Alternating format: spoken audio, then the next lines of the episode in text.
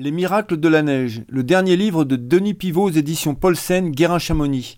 Soirée Guérin-Chamonix avec Denis Pivot et Lorraine Berger-Afanasieff. Bonsoir euh, à tous, merci d'être là pour ce soir pour accueillir Denis Pivot.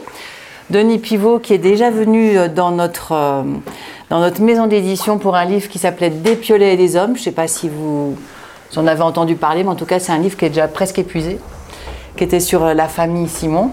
Parce que Denis, présente-toi en quelques mots. Denis, d'abord, tu es passionné par, euh, par euh, le matériel de montagne un peu ancien. On te connaît à Chamonix pour avoir découvert le bâton de Jacques Balma. Oui, hein, enfin découvert. Retrouvé. Permis de le, de le, partager avec le public. Ouais, ouais, ouais. Puisqu'il était détenu depuis cinq générations dans la même famille, la famille de Voissou, ceux, des sonnettes. Et hum, ils gardaient ça absolument secret et puis j'ai réussi à les convaincre de, de partager euh, ce, témoignage des débuts de l'alpinisme, le premier outil de, de l'alpinisme.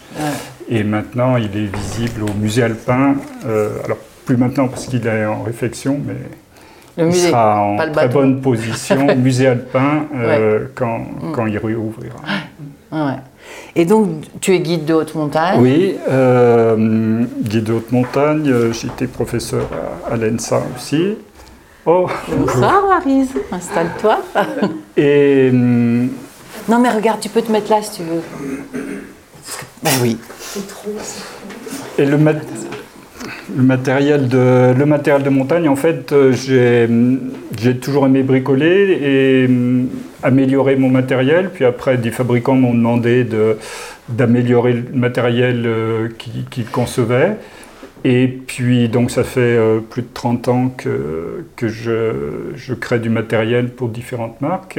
Charles et Moser, enfin, pour ce qui est du, du matériel de montagne, Charles et Moser et Camp maintenant depuis 23 ans. Et puis, euh, et puis après, à force de concevoir du matériel, ben, on a envie de remonter un petit peu aux sources. Et, c'est comme ça que j'ai commencé à m'intéresser à, à l'histoire euh, des outils euh, qui sont utilisés par les alpinistes. Et ce soir, tu viens pour un, un, livre complètement différent, Les miracles de la neige. Les miracles de la neige, ça c'est un titre assez étonnant. Euh, oui, alors pourquoi les miracles de la neige? Euh, J'avais. Euh, en fait, j'étais devenu Monsieur Piolet et ça commençait à m'énerver. Ah, ah, oui, ah oui, les piolets, les piolets. Bon, et hum, ce livre sur les piolets, qui n'est pas un livre sur les piolets, qui est sur le matériel d'alpinisme, mais voilà, ben, au début, il y avait des piolets, alors bien sûr qu'on parle de piolets. Et hum, ça a été un, grand travail euh, fantastique de, recherche et, de, et, d'enquête. Euh, donc euh, un travail parfois laborieux, parfois mais avec des très belles découvertes. Et là j'avais envie, et puis avec beaucoup d'iconographie, donc il faut c'est très compliqué un livre quand il y a beaucoup d'iconographie parce qu'il y a des droits, il, y a des, il faut faire des photos. Il, il n'y en a pas. Hein. Et alors là, je voulais, voilà, je voulais plus, plus de légendes, plus de photos, faire quelque chose de très simple et en fait de répondre à une question pourquoi j'aime la neige? Voilà. Eh bien, on va commencer déjà pour entendre ta petite musique parce que tu as une belle écriture. Depuis ma naissance et jusqu'à l'âge de 3 ans, j'ai toujours été malade. Un médecin finit par suspecter que ces infections à répétition pouvaient venir d'une malformation congénitale. Il proposa à mes parents de m'ouvrir la région abdominale à la recherche d'une origine infectieuse. L'opération était risquée puisqu'elle consistait à inciser la moitié de mon tour de taille depuis le pubis jusqu'au rein pour un résultat incertain. Peut-être faudrait-il m'enlever un rein. L'exploration révéla que la cause de tous ces maux était une artère qui comprimait mon urtère, créant ces infections et des calculs rénaux. Après l'opération, je retrouvais la santé, repris du poids tout en restant un enfant chétif. Mais ma colonne vertébrale se tordait progressivement et dès le CE2, les médecins m'interdirent l'éducation physique scolaire pour la remplacer par de la gymnastique corrective dispensée par le kinésithérapeute. À 13 ans, la déformation était telle que j'eus le corps plâtré pendant deux mois, puis un corset en acier et plexiglas porté jour et nuit jusqu'à la fin de ma croissance, à 18 ans. Cette contrainte a peut-être été ma chance. Comme je compris bien vite que mon désir de ressembler aux autres adolescents ne pourrait jamais se réaliser, j'ai cultivé ma différence. Ils découvraient la fierté de fumer et de boire de l'alcool, je refusais la moindre cigarette et restais sobre. J'étais aidée en cela par ma peur de devenir comme mon père à cause de ces deux addictions. Ils s'habillaient tous avec des blue jeans. J'en ai jamais porté de ma vie. Il est vrai que leur coupe ajustée aurait fait ressortir les grosses têtes de vis du corset et m'aurait donné une allure de Frankenstein. L'hiver, ils arboraient leurs anoraks de ski, je portais une doudoune, utilisée à cette époque uniquement par les alpinistes pour donner un peu de rondodité à ma silhouette de grand échalas raide comme un piquet. Ben, n'étais pas très disposé à devenir guide. Hein je suis pas bien parti dans la vie. C'est pas. Hein oui. Et quand j'ai quitté mon corset, euh, le, le, médecin qui, m'a suivi pendant les cinq années m'a dit qu'il fallait surtout pas que je fasse de l'escalade. Euh, et, que, et, que, je souffrirais euh, du dos toute ma vie.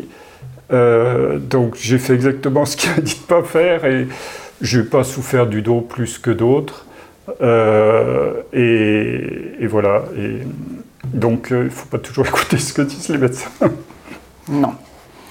Enfin, il y a encore une autre explication aussi à, à cette passion de la neige, mais enfin ça viendra après, mais il y a une autre, euh, c'est la lecture. La lecture devint mon seul loisir. Ma sœur aînée m'offrit vers mes 14 ans Montagne pour un homme nu de Pierre Mazot qui me révéla le monde de l'alpinisme. J'étais loin de comprendre tout le texte. Comment pouvait-il grimper en plantant des clous alors que les clous se fixent sous les chaussures? Pourquoi un passage rocheux était à vache alors que les vaches ne font pas d'escalade je découvris un univers à l'antipode de mes capacités physiques qui me fascinait par son inaccessibilité.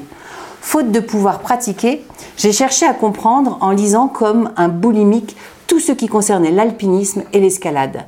J'écumais les bibliothèques à la recherche de toutes les revues du club alpin depuis leur création en 1905.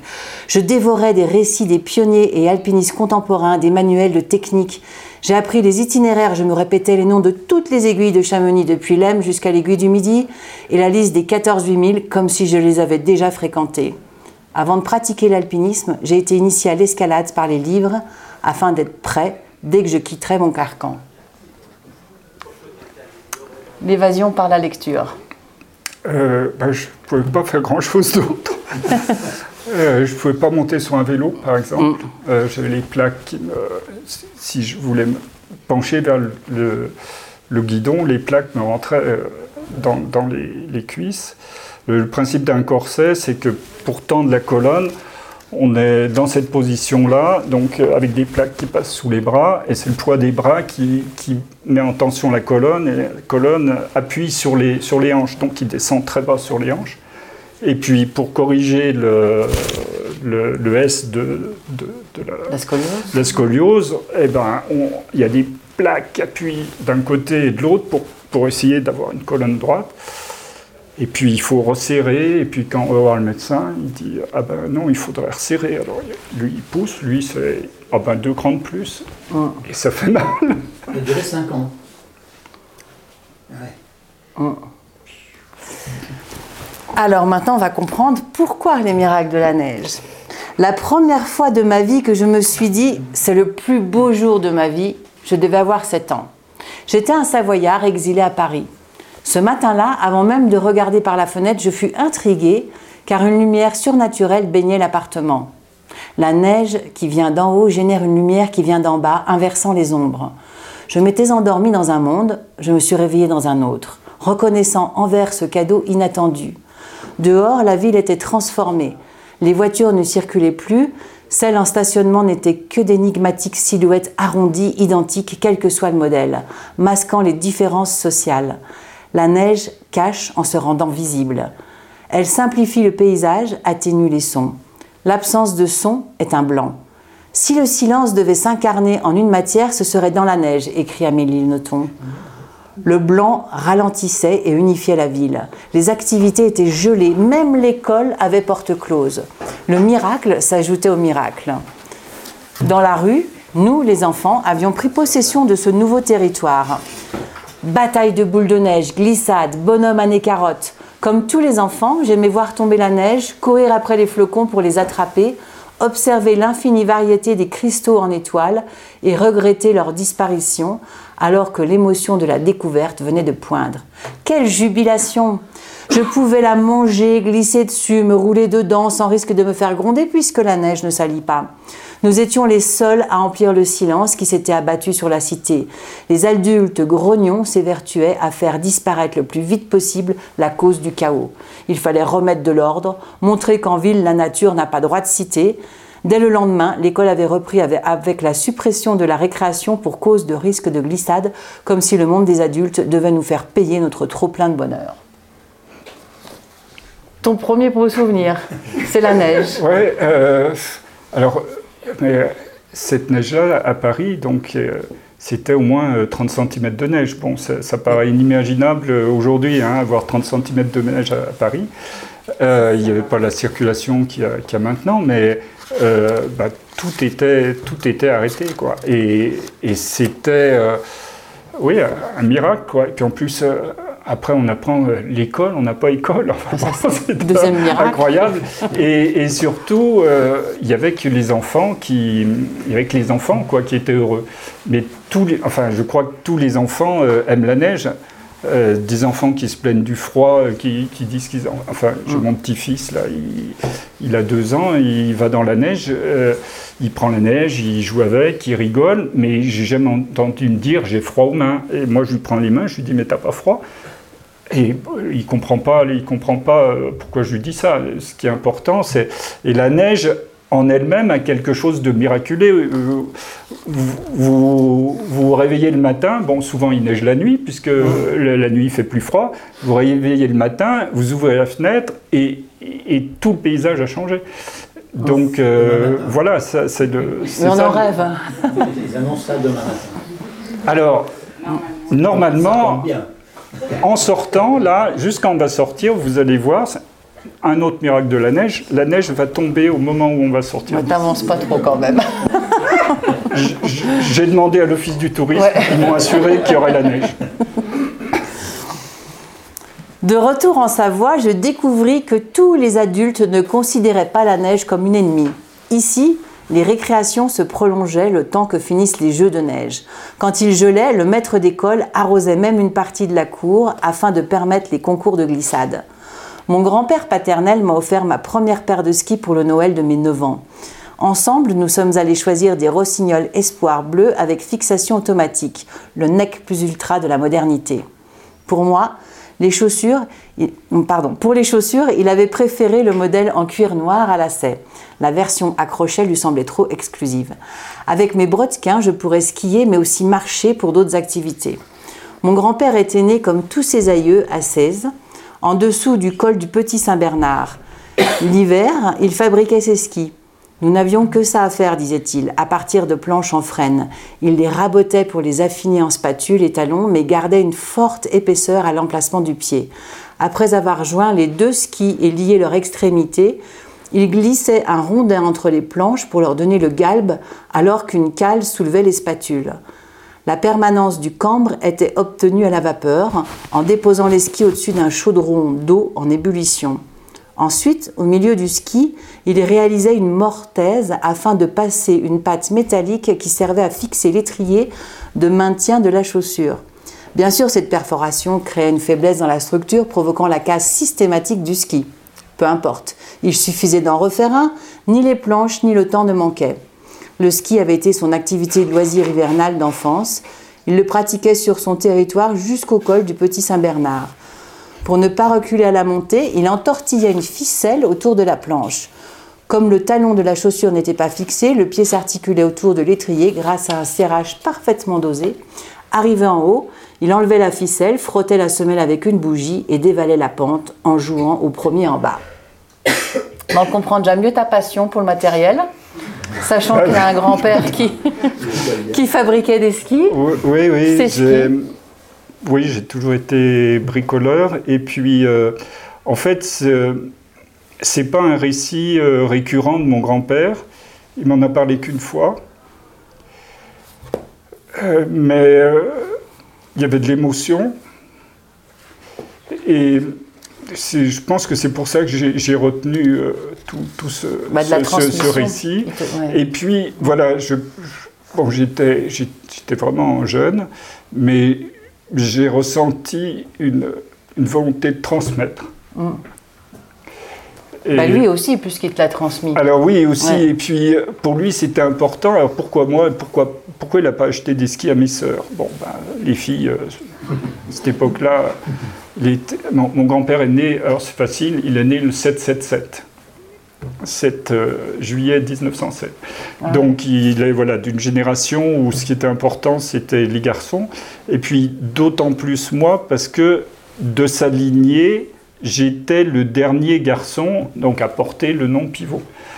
Et il attendait euh, que j'ai un, fils.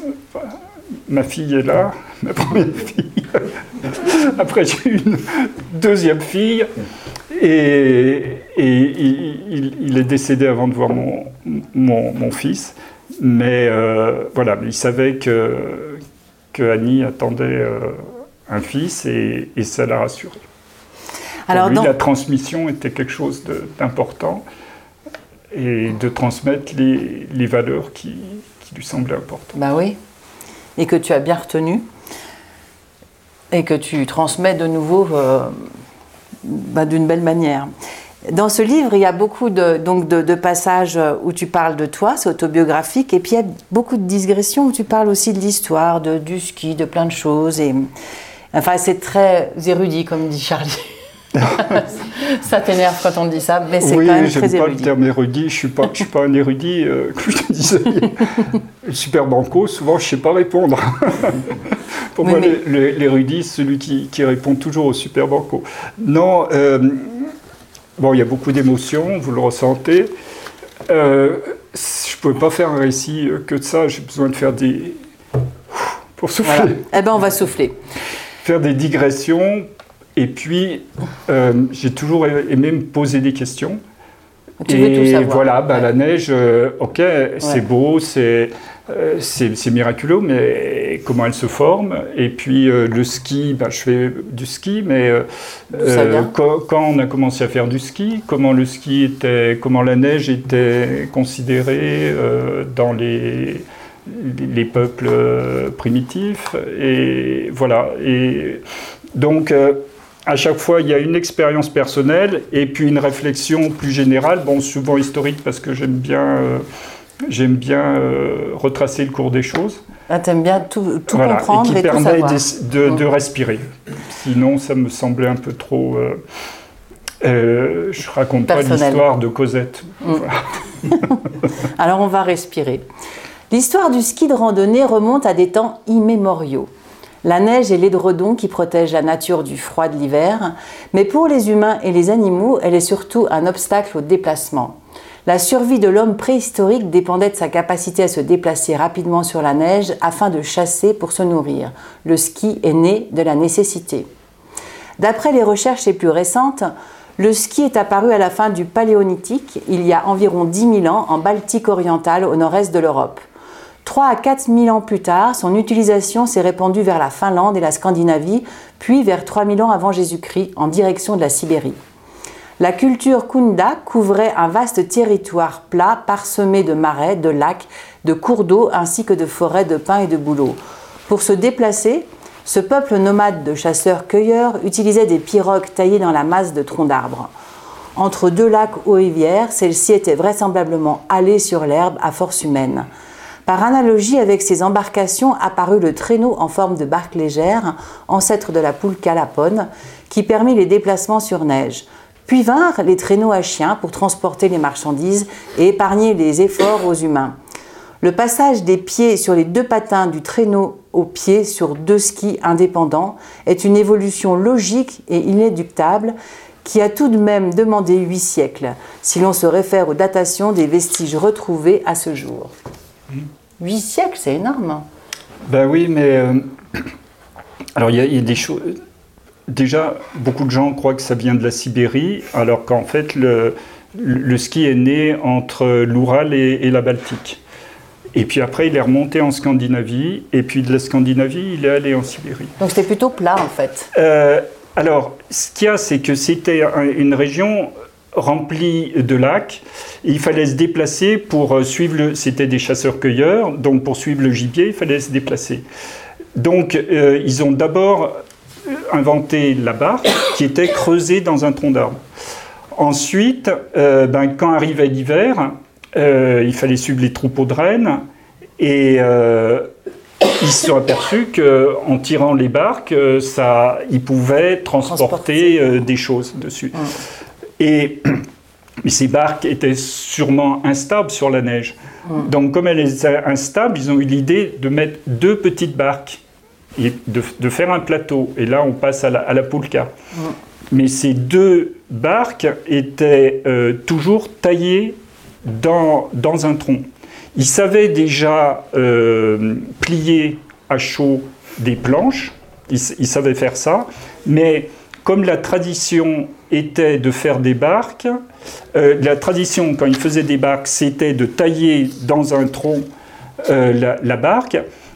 L'évolution du ski s'est fait, c'est pour ça qu'on peut dire qu'il vient de la barque, puisque euh, il n'a pas été fait avec des planches pliées comme le, comme, comme le faisait mon grand-père. Ouais. Et En fait, c'est la glisse sur l'eau qui a inspiré le ski. C'est la glisse sur l'eau qui invi- euh, inspiré le ski.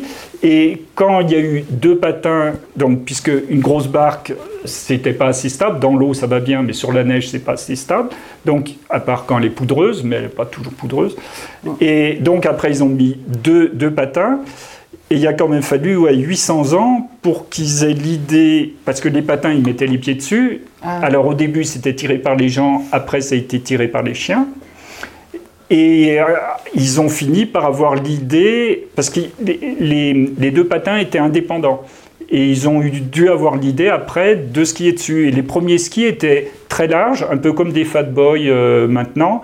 Euh, 1m50 euh, de le, le plus vieux retrouvé fait 1m50 de large et 10-15 cm de 1m50 non, de large, non. 1m50 De long. de, de long et Ouais. 10-15 cm de Ah large. ouais. Ouais. Et puis, et puis, mettaient des lanières pour fixer. euh, Alors les lanières, on les a pas retrouvées, on- on- puisque on a retrouvé ça dans la, la- tourbe hein, qui, Mm, qui mm. conservées. Alors ce qui est marrant, c'est que le, le rapport avec le mot skipper, Mm. qui n'a pas du tout la même origine, mais ce qui est marrant, c'est que le, conducteur d'un bateau s'appelle un skipper, et dans Ouais. skipper, il y, a- il y a ski, bien que ça- ça vient de ship en fait, euh, de l'anglais ship. Mais euh, voilà, c'est amusant de voir ce parallèle Ah oui. qu'on retrouve maintenant. On va revenir à toi tout doucement. Lorsque j'ai pu quitter mon corset, mes muscles atrophiés ne soutenaient pas mon corps une journée entière. Il me fallut m'allonger ou remettre le corset quelques heures pour décharger la musculature dorsale. Au bout de deux à trois semaines, cela n'était plus nécessaire, ce qui me permit de quitter avec soulagement le monde des handicapés. J'avais sympathisé avec un petit groupe de, jeunes du club alpin français de Chambéry. Il y avait principalement Pierre et Jean-Yves, les meilleurs jeunes grimpeurs de notre région, et Annie, la seule fille qui voulait grimper et pratiquer le ski de randonnée. En fait, la seule fille de notre tranche d'âge, la jante féminine fréquentant peu le CAF. Aucun de nous n'était insensible à sa beauté angélique, mais son charme venait sans doute de son mutisme. Si nous arrivions à lui faire prononcer dix paroles dans la journée, c'était bien le maximum. Cette réserve qu'elle co- compensait par ses rires contrastait avec une détermination et une résistance physique hors norme. En un mot, Annie était un mystère pour ne pas dire une anomalie. Pierre, Jean-Yves, Annie et moi avions décidé de réveillonner au refuge des Évêques en Haute-Maurienne. Pour Pierre et moi, c'était notre première randonnée à ski. Voilà. Ben, Il y a deux choses. Déjà, il y a la première randonnée à ski, Oui, que tu vas peut-être nous résumer pour ton réveillon. Oula, alors le, oui, ça a été. Alors partons de la randonnée à ski. Donc on avait loué du matériel, on est parti. Euh, on est parti tard, c'était le réveillon, donc euh, la nuit tombe tôt. On était, on avait mis du temps déjà pour euh, charger tout en partant de, de- de Chambéry, donc on habitait à Chambéry, à côté de Chambéry. Et, hum, et puis euh, le, le temps n'était pas beau, le- la nuit est tombée. Euh, les pots que j'avais loués au CAF, euh, c'était des, pas des pots autocollantes. Les lanières se sont cassées. J'avais plus de, j'avais des chaussures de ski. Donc je pouvais plus Ouais. marcher avec les, les skis, donc je marchais avec les chaussures, mais j'étais obligé d'ouvrir les crochets pour pouvoir marcher. Donc la neige rentrait dans la chaussure. Et puis Annie et, Jean-Yves, qui étaient les deux plus hum, expérimentés, nous ont dit attendez, euh, on, on va aller chercher le refuge. Le refuge, ils ne l'ont pas trouvé parce que la tempête, euh, c'était au début c'était de la neige, après c'était de la tempête, du vent. Et nous, on s'est retrouvés euh, tout seul avec Pierre euh, dans la nuit. Bien sûr, on n'avait qu'une frontale pour quatre, une frontale, une, une lampe de poche qu'on Ouais. tenait à la main. Et, et- et voilà, et, et on s'est dit, alors moi, moi j'avais une, j'avais une connaissance livresque de la montagne. Hein. J'avais aucune expérience, mais j'avais énormément lu. Donc, j'ai fait l'inventaire, qu'est-ce qu'il fallait faire, et j'en ai déduit qu'il fallait creuser un trou dans la neige. Euh, parce qu'on était incapable de redescendre à, à la voiture. Et hum, donc, on, on s'apprêtait, bien sûr, on n'avait pas de pelle, à, à creuser notre trou. Et, et à ce moment-là, donc, premier miracle, je ne sais pas comment, parce que vraiment, c'était une tempête de neige plus la nuit. Jean-Yves et, et Annie nous, nous retrouvent. Donc euh, on commence à Vous avez pas- discuter et, à se dire est-ce que est-ce que qu'est-ce qu'on fait? Est-ce qu'on essaie de rentrer à la voiture? Est-ce qu'on creuse un trou? Et alors qu'on était en train de discuter, je vois une lueur. Et je leur dis j'ai vu une lueur. Ils me disent non c'est pas possible. On se met tous à, à scruter la nuit et on voit d'autres lueurs. Donc on se dirige vers, euh, vers cette... euh, de temps en temps, il y avait des lueurs. Et en fait, la tempête qui nous avait perdus nous a permis de nous retrouver parce que les lueurs, c'était le refuge. En fait, on était à 100 mètres du refuge des évêques, mais le, vent était tellement fort qu'il aspirait par moments les braises du poêle. Il y avait des gens aussi qui, qui réveillonnaient. Et les, les braises du poêle sortaient par la cheminée et partaient dans le vent. Et c'est grâce à ça donc qu'on a pu rejoindre le refuge. Et quand on a ouvert la porte, il y avait, euh, je vois, il y avait trois personnes qui, qui, qui réveillonnaient euh, et qui nous ont vus avec nos têtes, mais tout gelé de partout. Tout, Euh, oui, ils n'en revenaient pas. Donc voilà, encore un, sortie. encore un miracle de la neige. Et voilà, première sortie. Pas dégoûté. Eh ben normalement, voilà, normalement j'aurais dû jamais remettre les pieds en montagne. Mais pff, Et puis, c'était tellement mieux que dans les livres. et dans cette première sortie, bah, il y a Annie. Oui, qui- oui, qui- oui. Annie qui sera de toutes les sorties. Ouais, Mais ça, vous allez le voir dans le livre, vous allez le découvrir. hein. Annie, euh, ouais, ça reste toujours un mystère pour moi. Et que tu as fini par épouser au bout de combien de temps? Il m'a fallu. Ah, il a bien fallu cinq années avant que je 10. Ah oui Mais Enfin bon, après, il faut dire que vous êtes aussi les champions du réveillon euh, en refuge. hein. Ben, après, c'est devenu, euh, c'est devenu une tradition. Voilà, le- notre euh, tous- tous les Noël, c'était en famille et réveillon, c'était avec les amis. Et avec les amis, on allait dans un refuge et on réveillonnait ensemble. On va souffler? Le blanc. le blanc est l'absence de couleur. Celle qui les contient toutes, le rien. Comment lire le rien? Comment lire une page blanche? Trois de nos sens nous permettent de décrypter la neige, la vue, le toucher et l'ouïe. Les nuances du blanc indiquent la qualité de la neige, les reflets étincelants de la poudreuse, la couleur matée du névé. Le blanc de la neige qui vient de tomber est aveuglant car il réfléchit 90% de la lumière. Cette malice de la neige la préserve de la fonte. En revanche, la couleur de la vieille neige ternie de printemps précipite sa disparition car elle ne reflète plus que 40% du rayonnement. Les vents du sable d'Afrique portés par le sirocco viennent la rehausser de beige ou de rose sur toutes les Alpes. Mais le plus surprenant est cette couleur rouge donnée par une micro-algue. Alors là, j'ai du mal à le dire, mais on va essayer. Le, Personne ne retient le nom. hein. le. Schlamidomanas nivalis. Enfin, C'est ça, c'est le nom en latin. appelé aussi sang des glaciers, qui fait partie de la famille des algues vertes. Cet organisme unicellulaire a besoin d'eau pour vivre. Malgré les basses températures, sa pigmentation permet d'absorber la chaleur nécessaire à son enrobage d'une pellicule humide. Si la mer de glace n'a pas de poissons, elle a toutefois des algues. L'aspect de la surface peut raconter l'histoire depuis la dernière chute de neige. Les boules d'une ancienne avalanche, les stries d'une neige soufflée, les sillons de la pluie qui a ruisselé, le manteau neigeux balafré d'une grande faille béante. Le vent, parfois, fait ressurgir des souvenirs en mettant à nu de vieilles traces humaines ou animales, tout comme des fouilles archéologiques mettent en évidence des fossiles. Les empreintes d'animaux dans la neige sont des mouvements immobiles. Ici, un renard a tenté d'attraper un lièvre. Là, un rapace a laissé la marque de ses ailes déployées, centrées sur une tache rouge vif, à l'endroit où il a fondu sur un lacopète.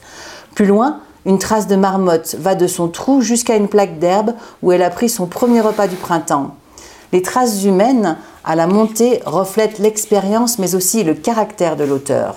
Il y a les monte à plat et les drés dans le pentu, les hésitants et les décidés, les audacieux et les prudents, les débutants et les expérimentés, le ski de randonnée est un sport d'initié. La neige doit être apprivoisée lentement, précautionneusement, avec humilité et respect, comme le renard l'est par le petit prince. Alors là, on, fait une grande part à la vision. Dans notre culture, la vision est, quelque chose de très, important. Euh, si on prend, euh, nous, les cartes, euh, une carte topographique, c'est une représentation visuelle du relief. Euh, il y a un, explorateur, un ethnologue qui était dans le, dans le Grand Nord.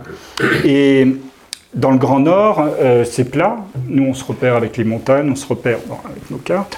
Et on sait que quand c'est plat, on a, quand on fait de l'orientation, il faut des points caractéristiques. Et là, il n'y a pas de points caractéristiques.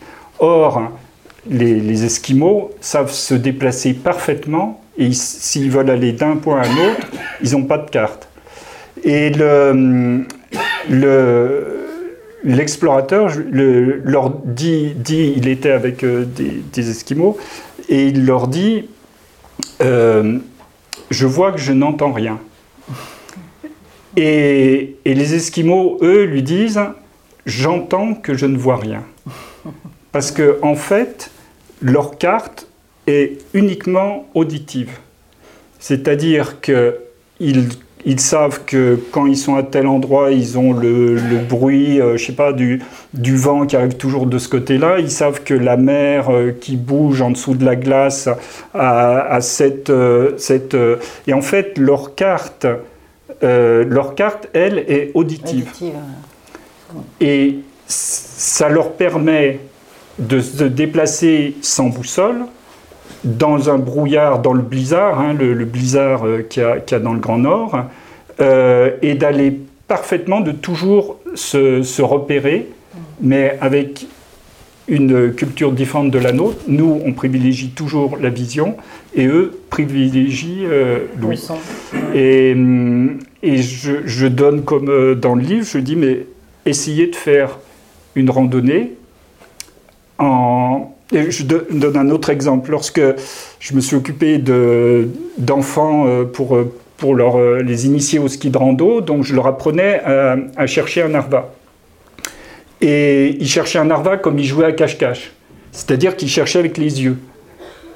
Et, et, ça ne marchait pas, ils n'arrivaient pas à trouver.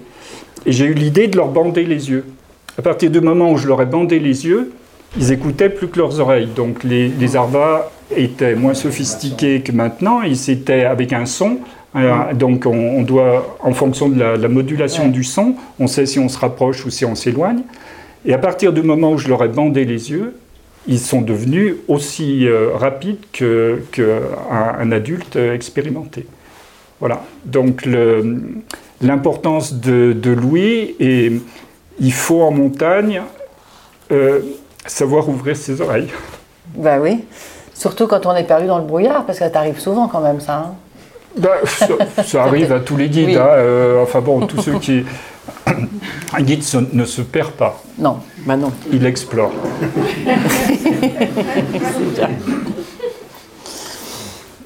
Et il y a, on- il y a d'autres sens aussi que tu, que tu explores. C'est la gravitation terrestre a conditionné la physiologie et la morphologie de l'être humain.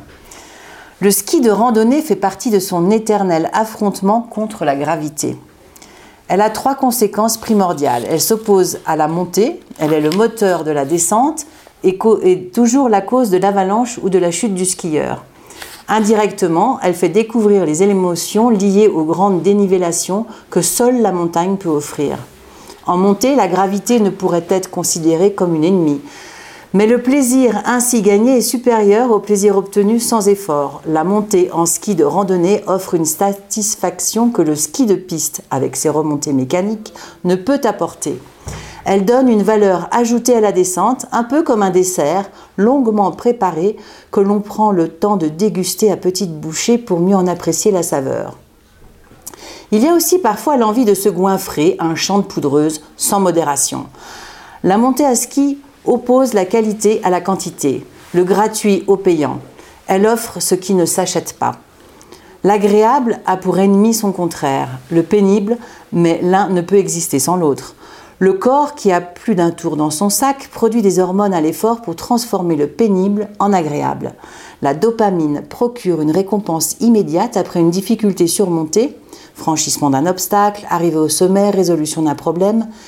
La sérotonine, stimulée aussi par le soleil, combat le stress et donne du bien-être. L'endorphine lutte contre la douleur.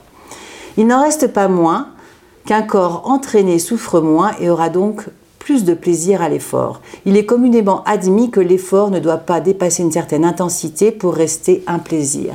Cette intensité est variable en fonction de la condition physique, du degré d'entraînement et de l'acceptation de l'effort. Le moyen le plus simple pour atténuer la gravité est d'alléger le matériel transporté. Les compétiteurs de ski alpinisme ont porté cette recherche de la légèreté à son paroxysme car elle procure une amélioration significative des performances. Et là, on va parler un peu du ski alpinisme parce que ça, c'est un peu ta spécialité, non? Euh, oui, oui, oui. Alors, en fait, à l'origine, au Cap de Chambéry, il y avait une tradition euh, de faire ce qu'on appelait des, des rallyes de ski alpinisme. Et le Cap de Chambéry euh, participait, il y a eu les, les rallyes Kafkai, donc euh, entre le, le club alpin et puis le français et le club alpin italien. On peut expliquer ce que c'est quand même en deux mots sait Et pas tous. alors un rallye, c'était euh, sur le principe d'une, euh, d'un rallye automobile, c'est-à-dire qu'il y avait un parcours imposé avec des spéciales. Le parcours imposé, il doit être fait dans un temps limite, et les spéciales, ce sont des épreuves euh, chronométrées euh, qui pouvaient être euh, un slalom encordé. Euh, oui, encordé, c'est très, marrant. pratique quand même ça. Euh, ou même quand on était des équipes de trois, avec un, on, on montait un traîneau avec les skis. Il y en a un qui était dans le traîneau et on faisait un slalom avec traîneau. Euh, bon, le, à- arrivé en bas, le, le faux blessé euh, était parfois un vrai Un vrai blessé. oui. Bon. Euh, il y avait des épreuves d'igloo, il y avait des Ah ouais. épreuves. oui, oui, les Italiens étaient capables de faire des deux pièces, cuisine, salle de bain. C'était vraiment des, des spécialistes. Ah, Il y a- il y avait un prix pour le plus bel igloo, bien Ah sûr. ouais. Nous, on avait été lamentables, on n'arrivait pas à fermer l'igloo et on était allé prendre une grosse plaque avec, euh, j'étais avec Annie, et on était allé prendre une grosse plaque de, re- de regel et on l'avait soulevée et ça avait fait un toit plat, on Ah n'avait pas eu de prix. Mais donc ça c'était, mais ça c'était, euh, ça existe toujours ça? Alors les rallyes, ont- non, ils ont disparu parce que ils ont euh, après sont. Alors il y avait déjà des épreuves chronométrées du début jusqu'à la fin. Alors le rallye, c'était un petit peu combinationné hein, parce qu'on ne savait jamais les critères. Il y avait par exemple euh, une descente en temps imposé, mais le temps était secret. Donc si on Ah allait trop vite, il fallait tomber juste sur le bon temps. Si on allait trop vite, on avait des pénalités. Si on n'allait pas assez vite, on n'avait pas de pénalité. Mais on n'avait pas les critères pour, euh, pour faire le temps secret. Enfin bon, euh, c'était, pour nous, c'était surtout l'occasion de découvrir des massifs, euh, la Brental, euh, la Damello, le, le, le- po- po- po- euh, la Bernina. Euh, et, et de rencontrer, c'était des rallyes internationaux, et de rencontrer des gens et, et voilà, et de créer des amitiés. Et alors le ski alpinisme dans tout ça? Et, le, et alors après, le, eh bien, les, une, une, façon beaucoup plus simple de comprendre, c'est que le, comment se déroule l'épreuve, c'est il y a un tout le monde part en même temps, il y a un chronomètre et le premier qui est arrivé a gagné. Et donc ce type de, de course, en France, a euh, donc est réapparu d'abord avec la maintes, ensuite, euh, non, pardon, d'abord avec la grande trace, puis avec la maintes, puis se sont développés et maintenant c'est devenu la forme. Euh, alors après, ça a encore évolué. Et, voilà. Et donc nous, on a, on a participé à ça. J'ai participé aussi à l'organisation, à la structuration, parce que j'étais à la fois organisateur. J'ai fait une course qui s'appelait le Rallye du Mont Blanc. J'étais à la fois organisateur et compétiteur. Ah donc je, voilà, je connaissais tous les organisateurs parce que je faisais le circuit des compétitions. Et puis on, bah, à un moment, on s'est dit bah, il faudrait qu'on se fédère, qu'on fasse un circuit. Et, comme ça est parti le, le, d'abord une Coupe de France, et puis après un championnat d'Europe, et puis une équipe de France. Et voilà, et j'ai, j'ai, créé, euh, grâce à l'FFME et à l'ENSA, euh, puisque les deux s'étaient associés pour, euh, pour financer mon poste. Et c'est comme ça que j'ai créé la, première équipe de France de ski alpinisme. C'est toi qui l'as créé? Euh, oui, oui, enfin moi, avec sans le soutien de la FFME, tout seul, j'aurais rien pu faire. Hein. Donc le, ski alpinisme, c'est du ski de rando en compète. Tout à fait, ouais. c'est un peu ça, c'est la compétition. De Alors après, oui, oui, on l'appelle skimo, on l'appelle. Il y a plein de noms. Il y a eu alors ski alpinisme. Et puis euh, après, comme, euh, ben, comme ça s'est internationalisé, les Espagnols qui skient dans les Pyrénées, bon, ben, alpinisme, ça les énerve un petit peu. Donc euh, on, a appelé ça, ski mountaineering. Ah Et ça a été retraduit en français par ski de montagne. Au lieu de traduire par ski alpinisme. Donc, Et puis après, maintenant, on dit skimo aussi. Moi j'aime bien skimo parce que ça veut penser aux esquimaux. Les, Italiens, euh, les Italiens appellent ça le skimo. Donc tu as passé en fait ta vie sur les, en ski de rando pratiquement, bon, à, part, à part guide en grimpant et... Oui, oui, l'hiver, oui, l'hiver je faisais que de la, rando. que, de la rando, pas de piste, que de la rando. Les pistes c'était le diable. Mais tu as quand même pris beaucoup de risques et risquer sa vie n'est pas nécessairement affronter la mort mais plutôt déplacer la frontière de son existence avec le curseur du désir. La mort est l'ultime frontière. Qu'y a-t-il de l'autre côté? La littérature fourmille de témoignages sur la révélation soudaine de l'existence de Dieu. Pour ma part, j'ai eu la révélation de sa non-existence, j'avais 5 ans. Tous les soirs, au coucher, ma mère me faisait réciter le Notre Père et formuler des vœux. Mon papa ayant mal aux dents, j'ai demandé à Dieu de calmer sa douleur avant de m'endormir. J'ai réfléchi au sens de ma prière. Il m'est apparu que Dieu était une invention des hommes pour soulager leur souffrance et expliquer l'inexplicable. De cet instant qui est resté gravé dans ma mémoire, je n'ai plus cru en Dieu. Quatre fois, j'ai été à la frontière de la mort, mais sans avoir la conscience que j'allais mourir. J'en suis toujours revenu avec un plus profond attachement à la vie parce qu'après la mort, il y a selon moi que le néant, comme avant la vie. S'il n'y a pas de vie après la mort, notre bref passage sur Terre ne doit pas être, gaspillé par l'espoir d'une vie meilleure dans l'au-delà. L'immortel n'est pas celui qui ne meurt pas, mais celui qui ne renonce jamais à vivre. En ce sens, je suis immortel. La plupart de mes amis d'aventure sont morts en montagne. Eux aussi sont immortels, car ils survivent dans ma mémoire.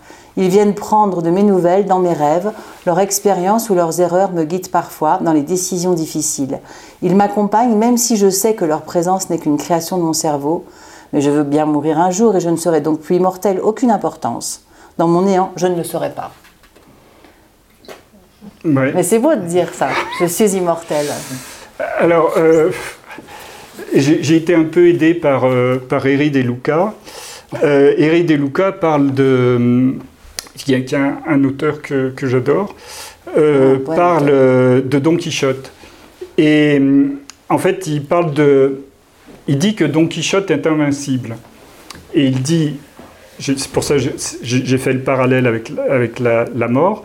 Mais il dit celui qui est invincible, c'est pas celui qui gagne toujours. Celui qui est invincible, c'est celui qui renonce jamais à combattre. Euh, Don Quichotte, il perd tous ses combats, mais il renonce jamais.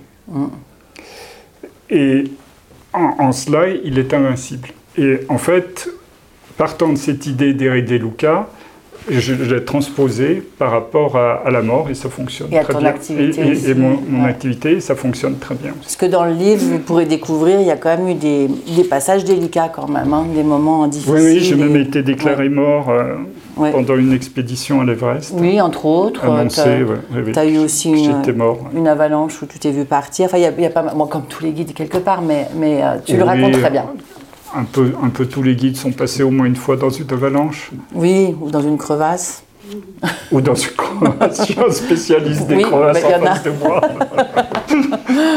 Oui, Alors moi, dans les crevasses, je suis jamais- passé plus haut que la taille. Je me suis toujours jeté au dernier moment, in extremis, et j'ai- jamais, euh, jamais passé la tête. mais il y a plein, il y a beaucoup d'aventures que tu racontes, mais on peut pas tout lire. Puis de toute façon, euh, on va pas tout lire. Mais là, on va quand même conclure parce que c'est les miracles de la neige. Va neiger bientôt. Quand vous sortez, La, neige qui va, se, ouais, qui va se faire de plus en plus rare, mais bon. À la fin du printemps, les avalanches tombent par lassitude. Des hébreux brunâtres balafrent le flanc des versants de la montagne immaculée. Cette ambiance de fin de règne est attestée par l'inexorable avancée de la polychromie, le miracle de la neige s'achève. La transformation du paysage doit être limitée dans le temps pour avoir valeur de prodige. Au pôle ou à très haute altitude, les neiges éternelles résultent de températures continuellement basses. Ce sont des anomalies, pas des miracles. Celui de la neige existe par sa brièveté et son intermittence. La neige est le passé, le présent et l'avenir. En fondant, elle apporte le supplément d'eau indispensable à la croissance printanière des végétaux. Elle perpétue le cycle de la vie, la mort du blanc, permet la renaissance du vert. Son escamotage relève de la magie. On a beau savoir qu'il y a un truc, la chaleur, l'étonnement se renouvelle à chaque tour de passe-passe.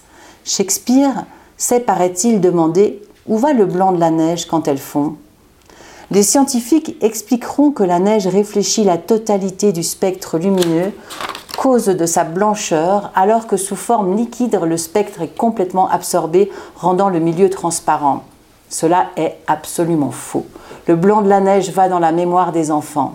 Les récents progrès de l'imagerie cérébrale ont permis d'identifier dans le lobule pariétal supérieur du cerveau une zone en forme de flocon de neige appelée précuneus, où résident les souvenirs heureux qui ressurgiront dès que tourbillonneront les premiers flocons de l'hiver. Jusqu'à mon dernier souffle, le miracle de la neige restera promesse du bonheur.